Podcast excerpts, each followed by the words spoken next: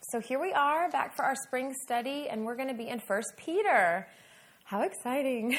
Um, and I see new faces, which I'm excited about. Um, we are so glad y'all are here. Um, this is a great place to come and study God's Word weekly. And um, I'm about to kind of break a rule of teaching and lecturing. Um, I'm about to use an inside joke. And it might not be funny to any of y'all because it would have required you to have been here or listened to my lecture from last semester. Um, in November, I ran the New York City Marathon. um, the, inside joke is that uh, the, uh, the joke I told in my lecture last semester was the hardest part about running a marathon is fitting it into every conversation. So I'm going to continue that trend. I get to lecture one more time this spring, too, so get excited. Um, and you can go back and listen to my lecture, and then we can all laugh. Hashtag mom jokes. Okay. Um, I, I, finished my first marathon. I don't think it's my last, um, but it's certainly my most expensive because after the race, um, I didn't know what this was at the time, but I suffered from severe dehydration. And um, we had to go to the ER twice the week after the race, and one time by ambulance. And that ambulance ride was in New York City. My mother and my 10 year old daughter were with me and joined me in the fantastic ambulance ride to the closest ER next to our brunch spot. Um, uh, the unique thing about my experience, though, is that my mother is a nurse of almost 40 years. And not just any kind of nurse, uh, she's a cardiothoracic nurse practitioner and knows the human heart just inside and out. So, as the echoes are being read and tests are being given, and I'm literally, um, as the echoes are being read and the tests are being given, I'm literally sitting next to an authority on the subject of hearts. Um, she's given permission to read the test results, and before we have even seen the ER doctor, y'all, she has sent my results to two, two uh, brilliant heart surgeons in Tennessee that she just has on speed dial because they're her friends. Um, it was amazing it was amazing to watch. I mean, as scary as the situation was, I've, I've never been cared for like that by my mom. I've been cared for, certainly, but like, it was just awesome. Um, so, on top of that, there's also not a doubt in my mind about my mother's unconditional love for me. So, here I am at my most vulnerable, um, being loved and cared for by someone who loves me immensely and wants nothing but the best for me and who has the knowledge and authority to address my condition.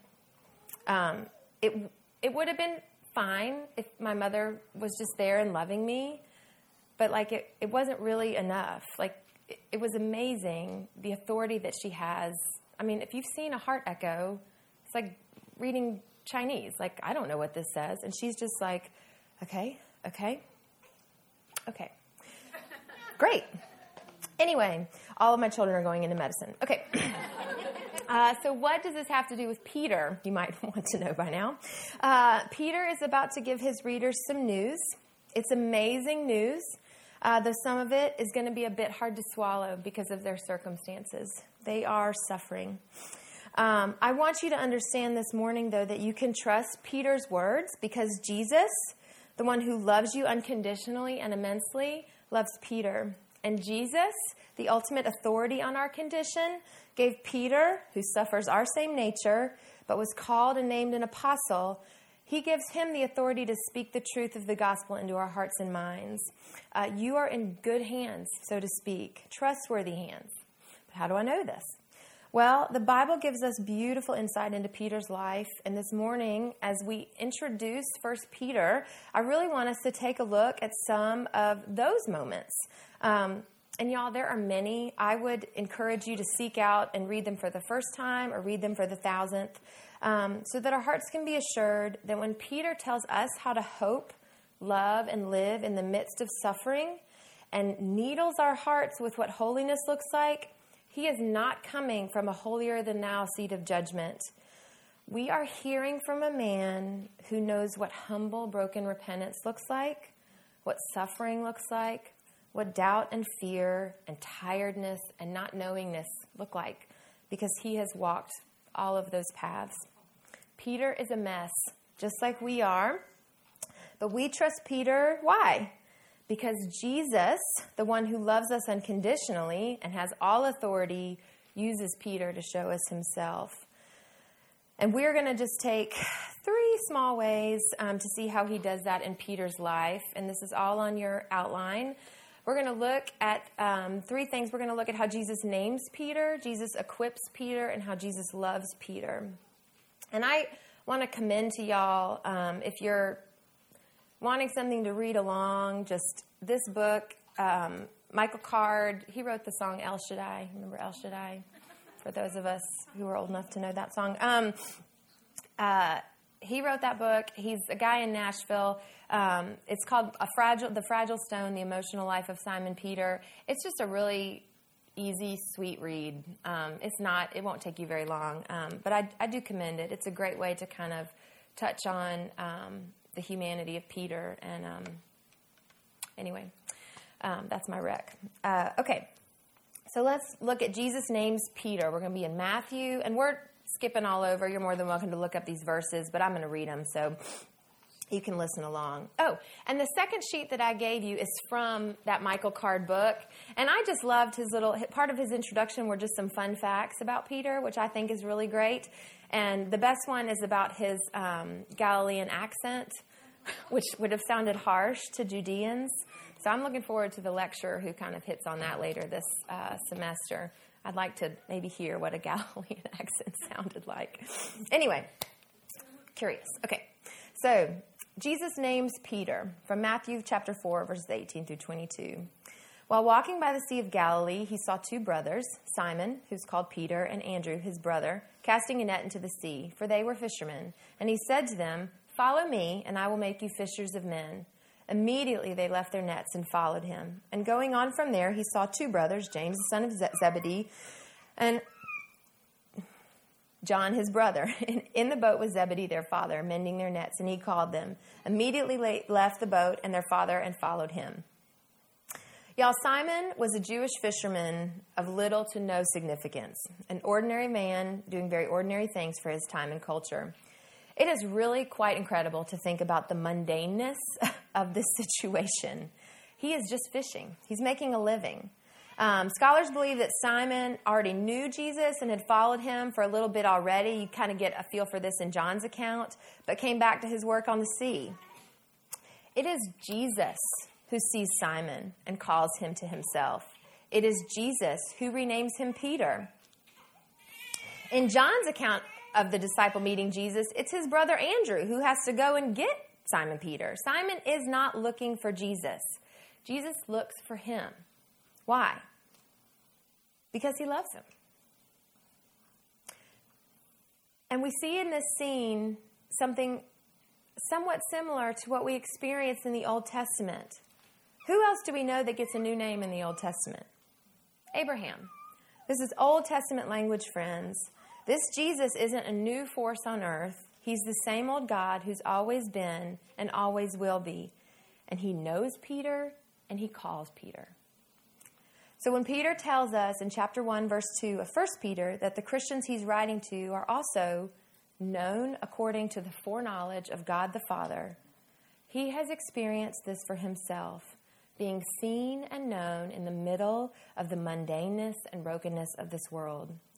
Peter knows that God knows exactly who these people are, exactly what is happening to them in their lives, and it is he who will call them or name them because he loves them. And like them, he loves you and he will equip you. The same old God who's always been and always will be, the same God who comes looking for Peter, is the same God who comes and looks for you. This God will also equip you like he equips Peter. Jesus equips Peter for what he is meant to do. Um, in our culture, and y'all all know this, uh, you cannot get a job without a resume, right? You got to you got to build a resume and send it in. Uh, what does a resume do? Well, it lets the company or person with whom you're applying know whether or not you are capable of doing the job that they need done. Easy peasy, right? That's the whole purpose of a resume. Um, now, you can pad your resume and try to fake it till you make it.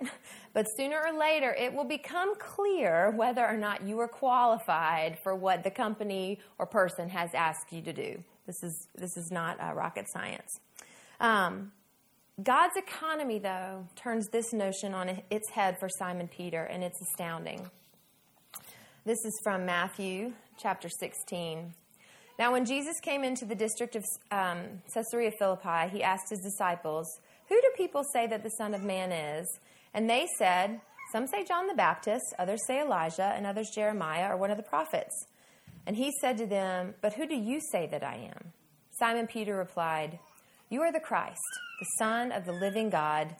And Jesus answered him, Blessed are you, Simon Bar Jonah, for flesh and blood has not revealed this to you, but my Father who is in heaven. And I tell you, you are Peter and on this rock I will build my church, and the gates of hell shall not prevail against it. I will give you the keys to the kingdom of heaven, and whatever you bind on earth shall be bound in heaven, and whatever you loose on earth shall be loosed in heaven. Then he strictly charged his disciples to tell no one that he was the Christ. Way to go, Peter! Peter knocks it out of the park with this answer to Jesus' question. Well, no wonder Jesus wants to build his church on Peter. Yes, he knows who he is. He has got this right. Resume looks good. We are so happy for him. Okay, well, let's just go down a few more verses. From that time, Jesus began to show, this is verse 20 to 23. From that time, Jesus began to show his disciples that he must go to Jerusalem and suffer many things from the elders and chief priests and scribes and be killed, and on the third day be raised. And Peter took him aside and began to rebuke him, saying, Far be it from you, Lord. This shall never happen to you.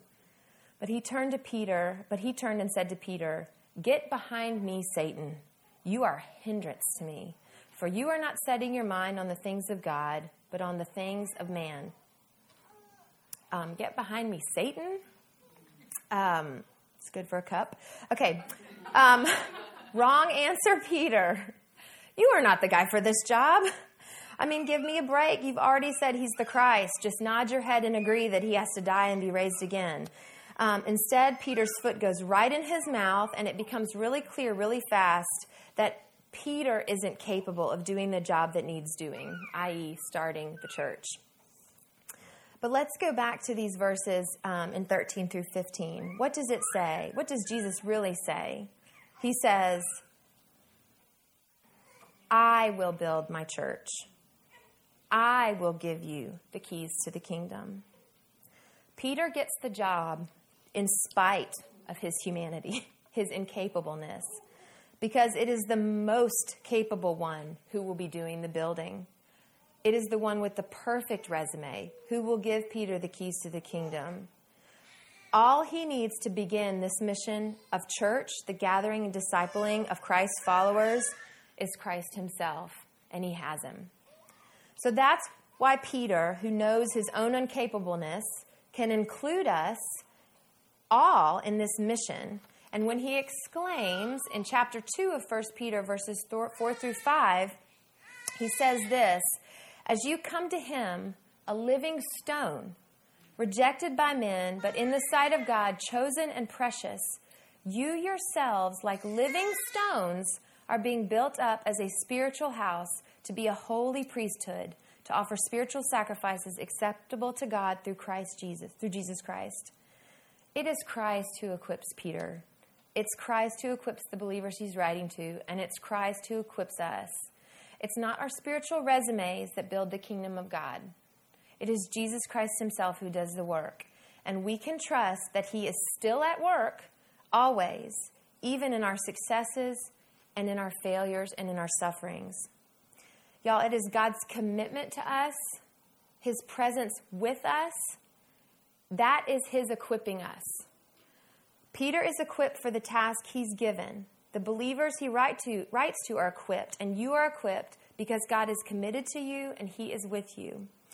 Um, and He is with you, and He's with Peter and these believers that Peter writes to for one simple reason He loves you, He loves Peter and he, he loves um, these Christians in the first century. Here's a question for you to take home, and I'm moving into the Jesus loves Peter point of our lecture. Um, and ask around the dinner table tonight or the next time you're in a group, maybe out for some drinks. Be a real cl- crowd pleaser, I promise. Um, what does God's love look like? What does God's love look like? I'm sure the convo will be exciting. Um, and then you can ask, uh, what does our love for God look like? You might get some crickets. Um, you want to know what Peter's love for God looks like? This is from John 18. And this is after Jesus is arrested. Simon Peter followed Jesus, and so did a, another disciple. Since the disciple was known to the high priest, he entered with Jesus into the courtyard of the high priest. But Peter stood outside at the door. So the other disciple who was known to the high priest went out and spoke to the servant girl who kept watch at the door and brought Peter in. The servant girl at the door said to Peter, "You also are not one of this disciples man of this man's disciples, are you?" He said, "I am not." Now the servants and officers had made a charcoal fire because it was cold, and they were standing and warming themselves. Peter also was with them, standing and warming himself. Verse 25. Now Simon Peter was standing and warming himself. So they said to him, you also are not one of his disciples, are you? He denied it and said, I am not. One of the servants of the high priest, a relative of the man whose ear Peter had cut off, asked, Did I not see you in the garden with him? Peter again denied it, and at once a rooster crowed. In the moment that mattered most, the moment where knowledge and faith and trust should culminate, the moment where Simon Peter's love for Jesus should come pouring out, it doesn't. Fear and doubt, and I would argue even hate take over. Y'all, men on the battlefield have done more for each other than Peter does here for the living Christ. Mothers and fathers, I imagine just this morning, have sacrificed more than Peter does for Jesus. It is a crushing moment. Not that Peter could change the outcome of Jesus' impending crucifixion, but geez, maybe at least he's just not alone while he dies. Like maybe his best friend, his brother, the only other guy to walk on water, maybe he goes with him. Too much to ask? I don't think so. This is the reality of what Peter's love for God looks like tangibly. It's fickle and fair weathered. And I would bet that we are not much different. I would love nothing more than to stand up here and tell you that I would do it differently. I wouldn't deny Jesus. But y'all, my life tells a different story. And and this is so embarrassing and pathetic, but I cannot even read the story of Jim Elliot without getting frustrated. Why was he in the jungle to begin with? Why did he have a wife and daughter if he wanted to go to the jungle? These are my thoughts when I read the testimony of Jim Elliot dying for the sake of the gospel. That's what's inside my heart. It's embarrassing. But here's the good news. And here's the news that kills me every time and grounds me and heals me and restores me and reminds me that all is not lost. Do you want to know what God's love looks like? Let's read John 21. When they had, and this is after the resurrection, when they had finished breakfast, Jesus said to Simon Peter, Simon, son of John, do you love me more than these? He said to him, Yes, Lord, you know that I love you. He said to him, Feed my lambs. He said to him a second time, Simon, son of John, do you love me? He said to him, Yes, Lord, you know that I love you. He said to him, Tend my sheep. He said to him a third time, Do you love me? And he said to him, Lord, you know everything. You know that I love you. Jesus said to him, Feed my sheep. Truly, truly, I say to you, when you were young, you used to dress yourself and walk wherever you wanted. But when you are old, you will stretch out your hands, and another will dress you and carry you where you do not want to go. This he said to show by the, what kind of death he was to glorify God. And after saying this, he said to him, Follow me. Peter denies Jesus in a moment of fear and doubt. His fickle heart is revealed. And yet, Jesus' love for Peter remains steadfast and unchanged. This is divine love. I'm not sure what the bigger miracle here is that the Jesus who's talking, eating, and engaged with Peter, engaging with Peter was crucified and died three days ago, or that Peter's outright denial of him didn't and doesn't and won't ever fracture Christ's love and commitment to Peter in any way. It's sobering to my heart. Yet, this is the love of Christ, the love of God. This is what Peter discovers at breakfast. And this is what he shares to suffering Christians in the first century and what he shares with us. So rest assured, we can trust him because we know who he trusts. So when Peter closes his letter with these words from Peter from 1 Peter 5 chapter or verse 10, and after you have suffered a little while, the God of all grace, who has called you to his eternal glory in Christ, will himself restore, confirm, strengthen, and establish you. To him be the dominion forever and ever. Amen. He's right. Let's pray. Jesus, we thank you for your servant Peter. We pray that um, the letter he wrote many, many years ago, inspired and crafted um, through the work of your Holy Spirit, would be used uh, in these next weeks to shape our hearts and to shift our gaze um, to our beautiful Savior. Lord, would our gaze uh, never leave Him? Um, and Father, in our moments of doubt and fear and mistrust and not knowingness and tiredness and weakness, would, be, would we be reminded um, that even Peter, your servant, walked these same roads? And would we be reminded that it is not our commitment to you um, that uh, saves our souls? It is your commitment to us. Um, I pray that you would do a mighty work and um, engage our hearts um, over the next weeks. In Jesus' name we pray. Amen.